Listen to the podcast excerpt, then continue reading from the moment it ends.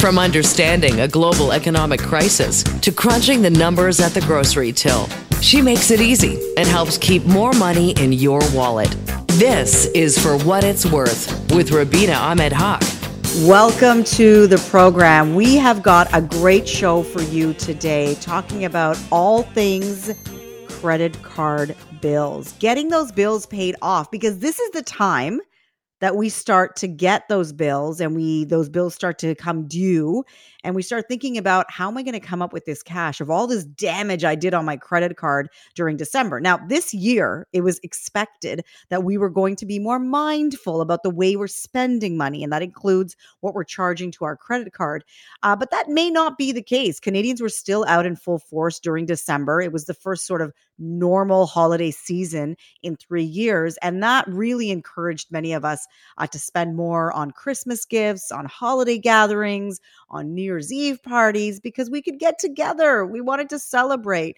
So we'll be talking to someone from MasterCard Canada about consumer behavior. Where are we spending our money? Is the mall dead? Are we still spending at the mall? She's going to break down, you know, where we were charging our card and how consumer behavior has changed uh, during the last three years when you know we really were forced to buy more and more things online and then we're going to speak to a financial planner uh, about 2023 goals and just becoming more financially confident.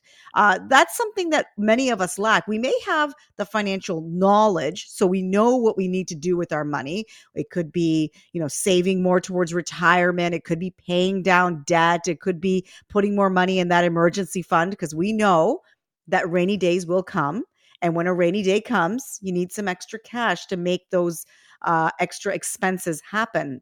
Those unexpected expenses, you have to pay for them from somewhere. And if you've got a rainy day fund, it's going to help you get through those tougher times. We all know that but we don't have the confidence to actually make it happen. I'll give you a personal example. Uh, life insurance is something that I have been really not very confident about in my life.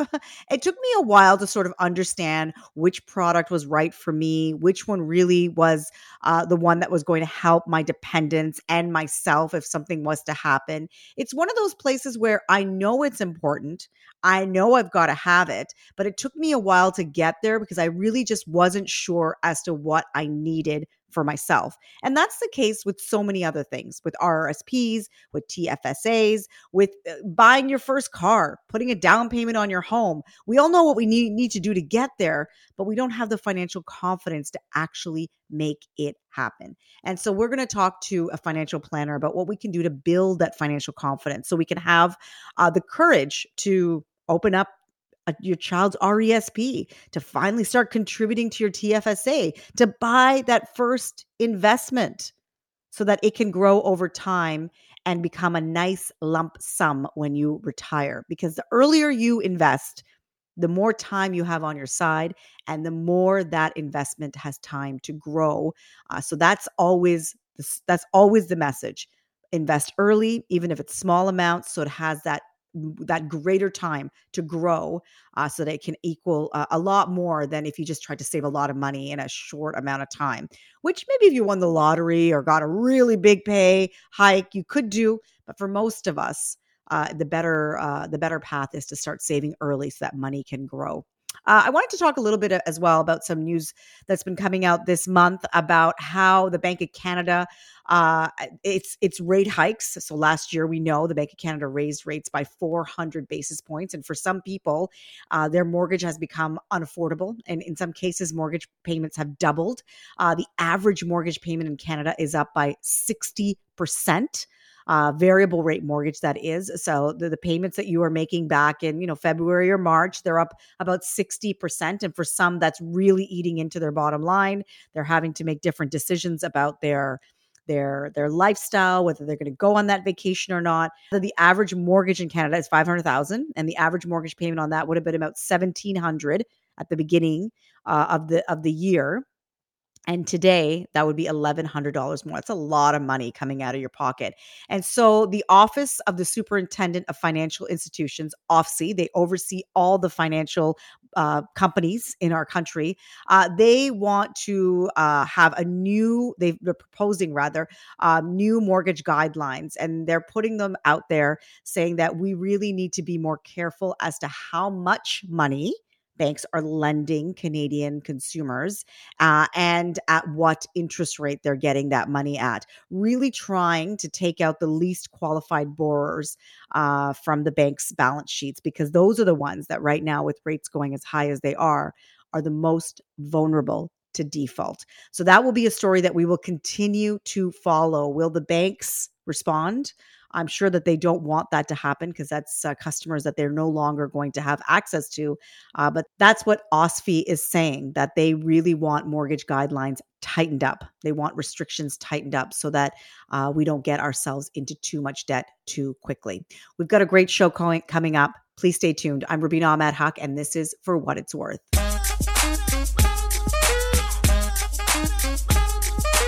You're listening to For What It's Worth with Rubina Ahmed Haq.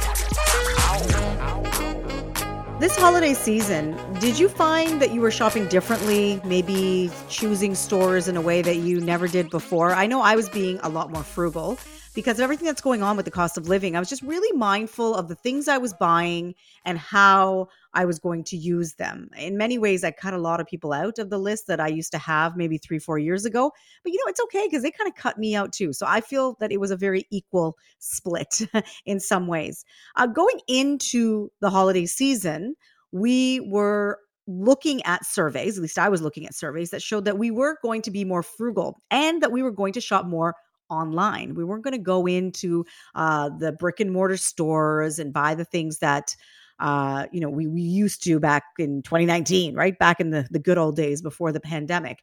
Um, every year mastercard uh, rather the mastercard economics institute releases its annual forecasting report and they also look at trends that they're expecting for this year by looking back. And during the holiday season there was some really interesting tidbits that came out of the data that showed that we were back in the store, that we weren't necessarily doing everything online. And this is something that retailers weren't necessarily expecting. They were expecting most of us to stay online and do all our shopping in uh, in a in a digital space. Uh, so a lot of focus on that. So to break down the results of this survey and to really give us an idea of what we can expect in 2023, we are joined by Michelle Myers. She's the chief economist at the Mastercard Economics Institute. Hi, Michelle. Hi there. How are you? I'm great. Thanks so much for joining us. So, I mm. wanted to ask you, uh, you know, compared to the last couple of years, and I know it's hard to do that comparison because we've just had 3 mm-hmm. really unusual Christmas seasons. But, you know, how have our spending habits changed in the last few years? In particular, what stood out for you this year?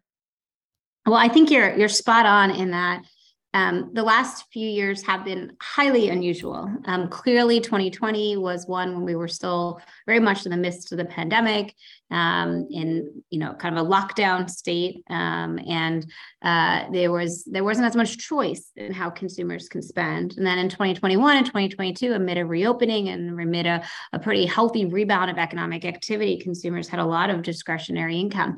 I would argue that this past holiday season. Um, did indicate a consumer that is making choices um, making choices in terms of when they spend and what they spend on. And I'll elaborate on both of those. In terms of when they spend, we did notice in Canada and similarly in the US, actually, a more promotion driven consumer, one that was out there spending, but out there spending at certain points in time when there were greater discounting or promotions or deals. So a consumer that was looking at more inventory uh, relative to the year prior and trying to be really mindful about when they spell and spend and how that you know worked best with their budgets. In terms of the what um, we are seeing a shift towards more experience-based spending. Um, you know, restaurants still booming, travel uh, doing very, very well. Um, but in contrast, you know, if you look at the spending pulse data for the month of November, for example, home improvement spending was down 1.4% year over year. Home furniture and furnishings was down 3%. Um, so, uh, you know, pullback in spending related to the housing market, frankly, which makes a lot of sense given uh, the decline in volumes of, of housing amidst higher interest rates.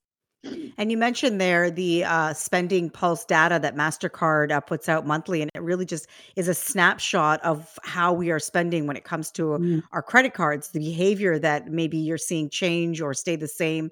Uh, Canadians were surveys that were done by a number of different companies showed that Canadians wanted to be more frugal this year. They wanted to spend early and they wanted to take advantage of sales, like you were mentioning there, sort of very mm-hmm. promotional driven, uh, driven uh, uh, activity.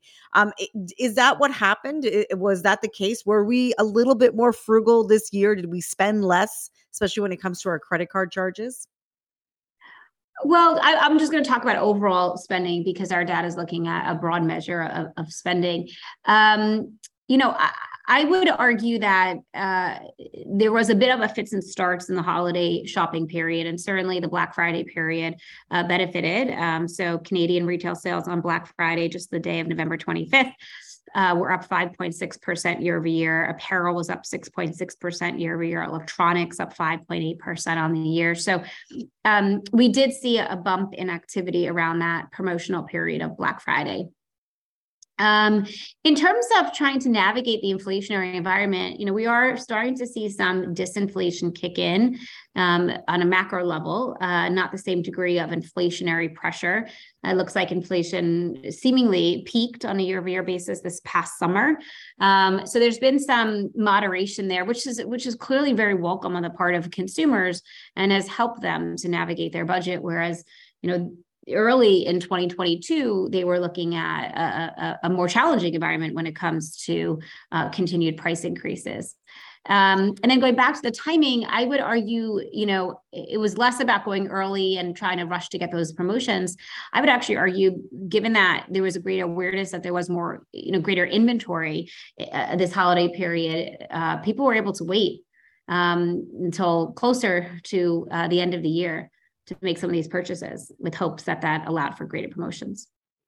Interesting. Uh, it's always interesting to see what people forecast going into a busy season yeah. like the holidays and what actually happens. I think some of those old habits that so many of us have of waiting to the last minute to buy mm-hmm. our holiday gifts, um, those are hard to shake, despite what retailers might trying to be doing try, try to do to entice people to come in uh, through the door early through Black Friday promotions yeah. and other early promotions. Uh, you know, in the during the pandemic, there was a lot of talk about how in person uh, is dead. Uh, the retail experience, brick and mortar, is not going to come back. But even from my own experience going into the malls, going into brick and mortar stores, uh, it feels like that's not happening. It feels like people are back shopping in mm-hmm. person. Uh, what is uh, what are you seeing um, as the forecast for 2023 uh, based on you know what we just went through with the holidays? Well, you're absolutely right about how you felt during the holiday season, which is that people were back in store, and it was the first holiday season where the pandemic restrictions were were, were entirely lifted. So um, there was demand to return in store. If you look at our spending pulse data, in person shopping for retail sales was up 5.3% year over year in November and 10.4% in December. Again, that end of that holiday season looking very strong. Um, I would argue looking ahead, I think the the lines between in-store and online purchasing will become a bit more blurred. Um, in-store adapts will adapt you know different digital features which we're seeing this kind of omni-channel presence. Um, in-store and digital will have their own unique distinctions and that will satisfy the need for a shopping experience whether that's touch feel taste etc but i think consumers will be able to make choices differently um, as we look forward because you will no longer have that that hangover or that impact from the pandemic swing now, we're talking specifically about consumer behavior during the holidays, which is an interesting time of year. Uh, but something that we shop for year round is groceries. And we know that grocery prices are up almost 11% year over year on average. Some specific things, items are up actually more than 20%, uh, red meat being one example. Um, mm-hmm. how, what, what data are you seeing when it comes to um, how those high food prices are, are, are changing consumer behavior?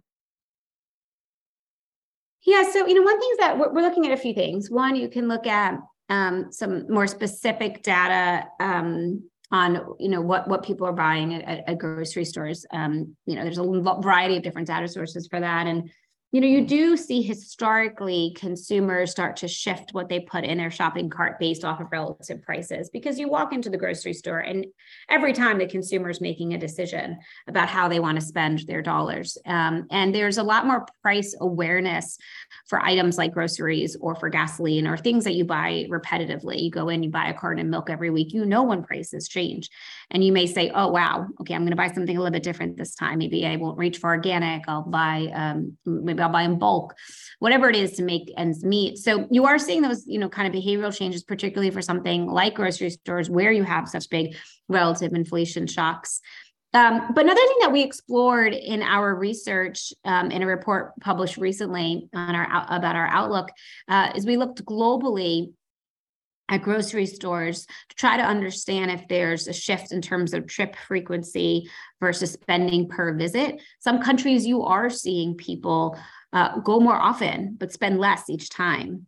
Uh, that's not the case in Canada. In Canada, you are, you know, there the, the grocery shopping frequency is up five percent on the year, spending is up fifteen percent more per visit. So um, you're you're still uh, seeing uh, consumers operate pretty similarly to what they had done, even um, you know, kind of pr- prior to the pandemic. You're not seeing those levels of stress that you might be seeing in other countries where people are going more often but having to spend less. Yeah, I mean, I'm seeing pictures being shared from the US specifically about egg prices being up. Oh So that gosh. typical carton of eggs that we buy from Costco, which is the 18 18 Yeah. eggs in a carton uh, for over 18 19 dollars I think I saw this morning. So there is definitely different Mhm. stories happening uh, around the world depending on uh, the kind of pressures that exist there. Uh, very quickly, uh, what's your forecast for 2023? Are we going to continue to um, become more and more digital, rely more and more on credit cards? Some people are going back to cash as a way to budget to kind of, you know, know how much they're actually spending. But what's your forecast? Yeah, and just to you brought up eggs, and we, you know, uh, inflation data has recently been released in the U.S. and it's pretty startling. Uh, inflation for eggs in the U.S. is up sixty percent year over year. Prices are up sixty percent year over year. So you have some categories where it's just startling gains, others where it's really muted. So it's it's it's an important point you made, which is you do need to think about um, the different components rather than group everything into one basket because inflation today feels very different. It looks very different depending on the product that you're speaking of. Um, in terms of your point around the different types of, of payments, um, you know, I think taking a step back and thinking about purchasing power for the consumer, the primary driver remains the labor market um, and income creation. So that's something we're keeping a very close eye on in terms of net job creation, the rate of wage growth, and the ability to support future consumer spending. Um, we also have to consider how much savings is out there, access to um, liquid assets, um, in addition to the ability to uh, borrow more to finance spending. So I would argue consumers are using all of these sources right now and have been, um, especially uh, you know as they had faced high inflation. Um, now, as we look forward into 2023, the inflationary pressure should come down, and that will provide some relief.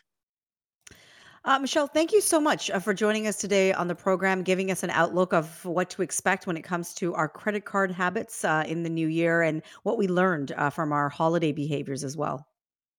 You got it. Absolutely. Thank you for having me.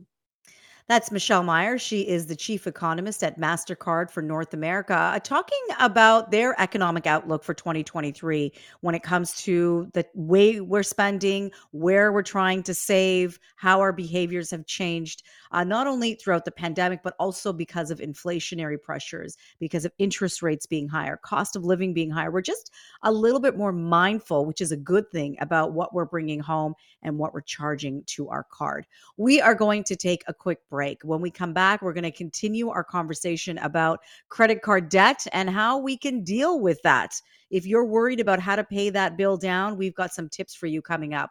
I'm Rubina Ahmed Haq, and this is For What It's Worth.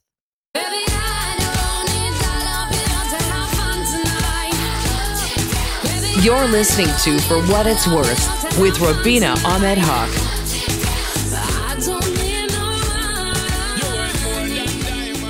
So, this is that time of year when those dreaded credit card bills start to come due. We've already got the statement, right? in the middle of the month, right after New Year's Eve. They start rolling in, and all those charges that you put on the credit card in December start to stare at you in black and white. And for many of us, this can be a very vulnerable time because we uh, did not anticipate that bill being as high as it was going to be. And we don't have the confidence to really know how we're going to get it paid off. And this is high interest debt. This is debt that really can accumulate pretty quickly. So we really need to pay attention to it. It's not something that you can pay a small amount over time and it's not going to incur a lot of interest. We know that credit card interest debt adds up really quickly.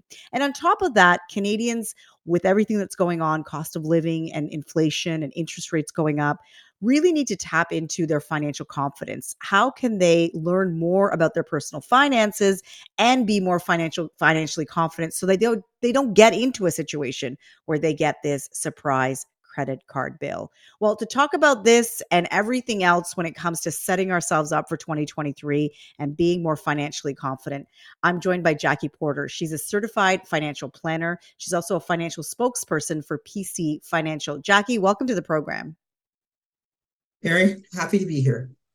So PC Financial did a survey just to get a sense of, you know, what our confidence levels are like when it comes to our money. Can you tell us how financially confident are Canadians right now? You know, this is the good news that uh, Canadians on the whole are actually quite confident. 81% of Canadians actually um, said that they're confident in setting goals and sticking to them, but there are some nuances.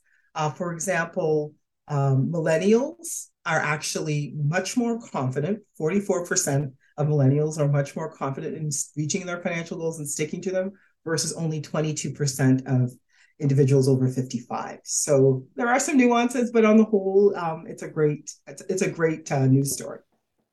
And th- do you think this is a byproduct of just everything that's happened during the pandemic? It's given us time to sort of sit and think about every situation in our life, including our personal finances. And then on top of that, there was, you know, eh, millions of jobs lost during the pandemic. And then we ran right into this higher inflation, higher interest rate environment. Do you think this has just forced us to become more confident about our money? Because if we don't, we're gonna we're gonna get ourselves in a lot of financial trouble.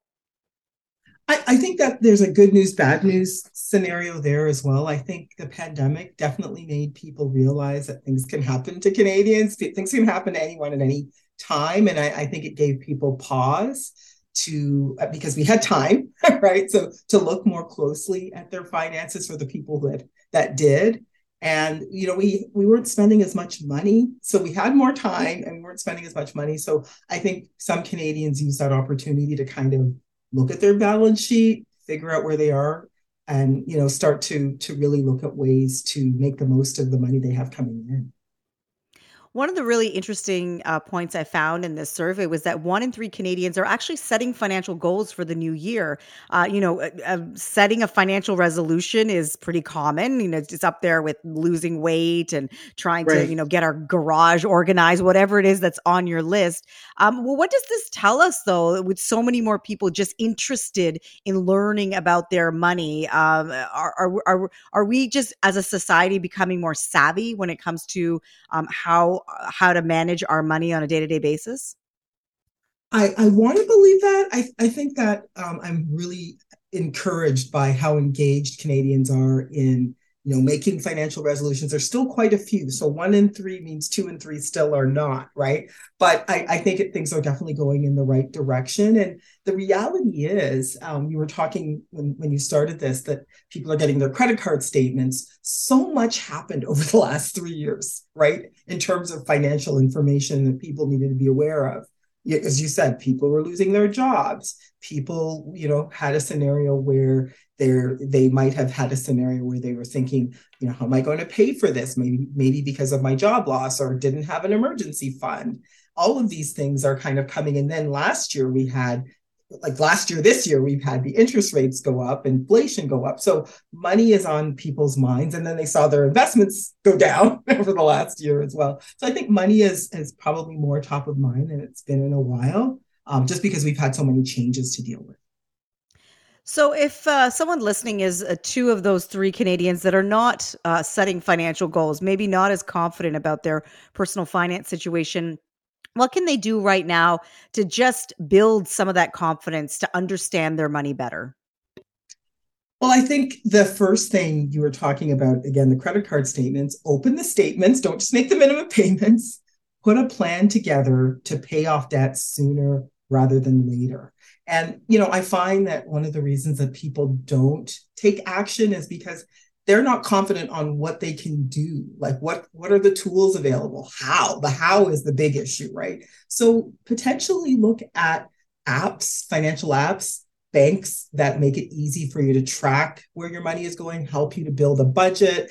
Pc financial actually has a pc financial app where you can set up a budget and it, it will help for you to see your financial trends. It will help you to see if you're sticking to your budget. So if you're going down the wrong path like some some of us might have done over the holidays you can start to course correct. And then the other thing i like is there's a lot of people spending money on things like subscriptions on banking fees and that's money that could be going towards their uh, emergency fund or paying off debt that you know if you switch if you consider switching to a different um, banking solutions. So alternative banks that don't charge fees you can that's money that's in your pocket that you didn't have to work for you didn't have to work harder for. So i think i think making becoming more confident means building those habits. So creating a budget um, figuring out how you're going to pay down your debt using finding as many spending leaks as you can to tackle debt. Also also becoming smarter is looking at resources where can i get information about finances? And who can i trust? You know there's so many sources to get information.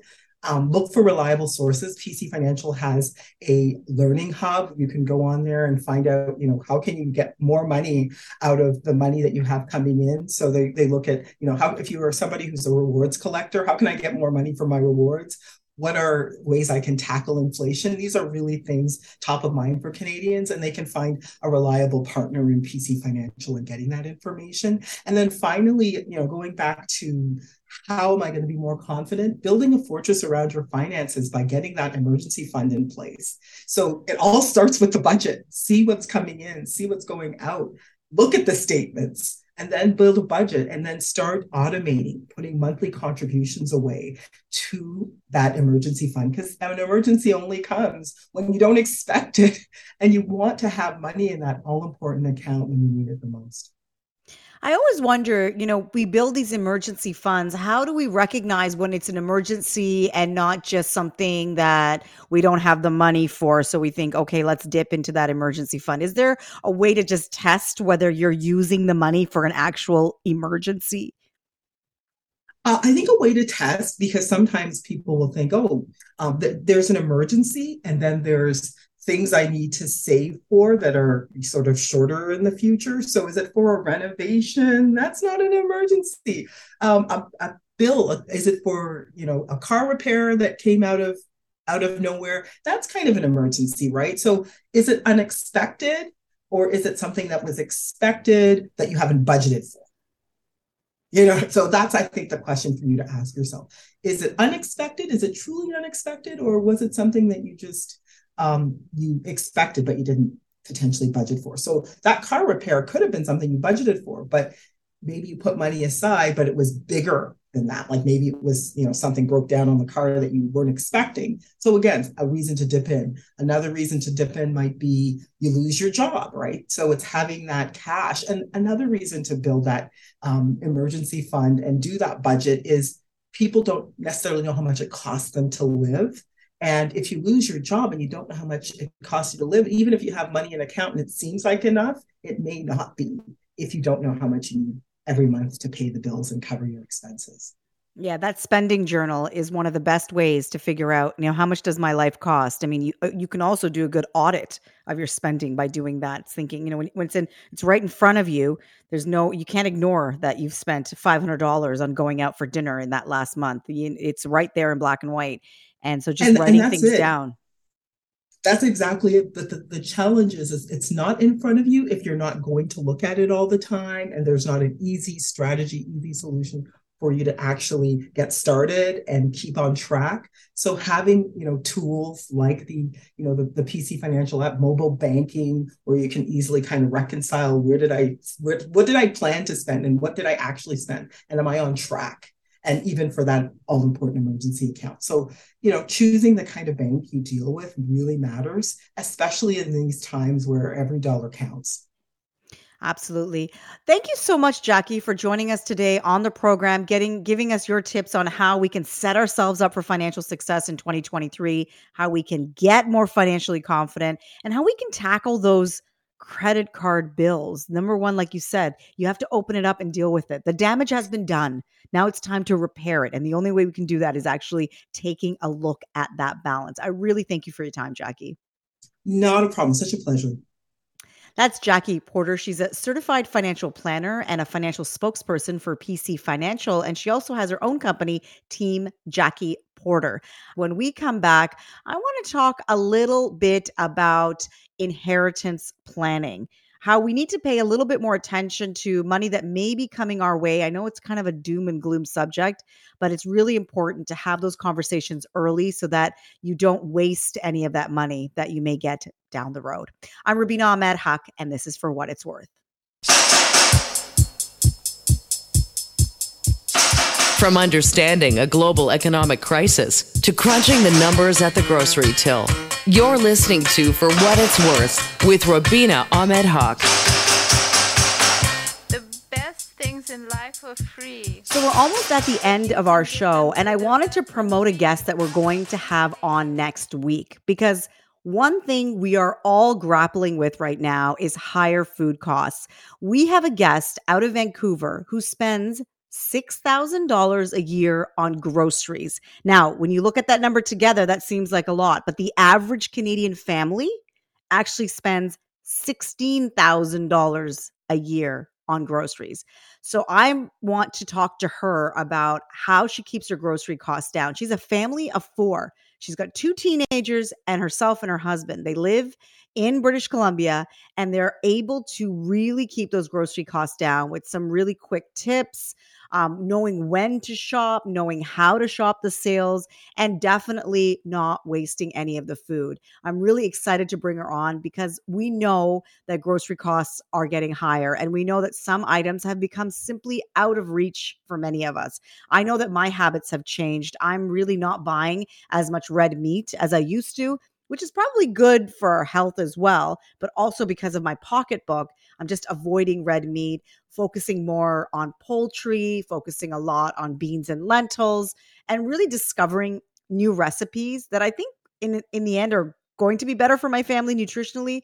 Uh, but it took the you know it took the the the price shock to get me there all you know last 10 15 years i've talked about personal finance i knew that eating a plant-based diet was cheaper i knew that from the beginning but it really took meat getting so expensive for me to consider it in a real way, not just once in a while, but in a real way. So I'm really excited. We'll have her on uh, next week to talk about ways you can save at the grocery store today, what she does to save money for her family. And she says that she doesn't cut back on anything. When she wants to eat something, she goes out and gets it, but she does it in a strategic way so she doesn't waste money. And she's also got a great system of not wasting any food, making sure that, you know, nothing gets stuck at the back of the fridge, which all of us are guilty for.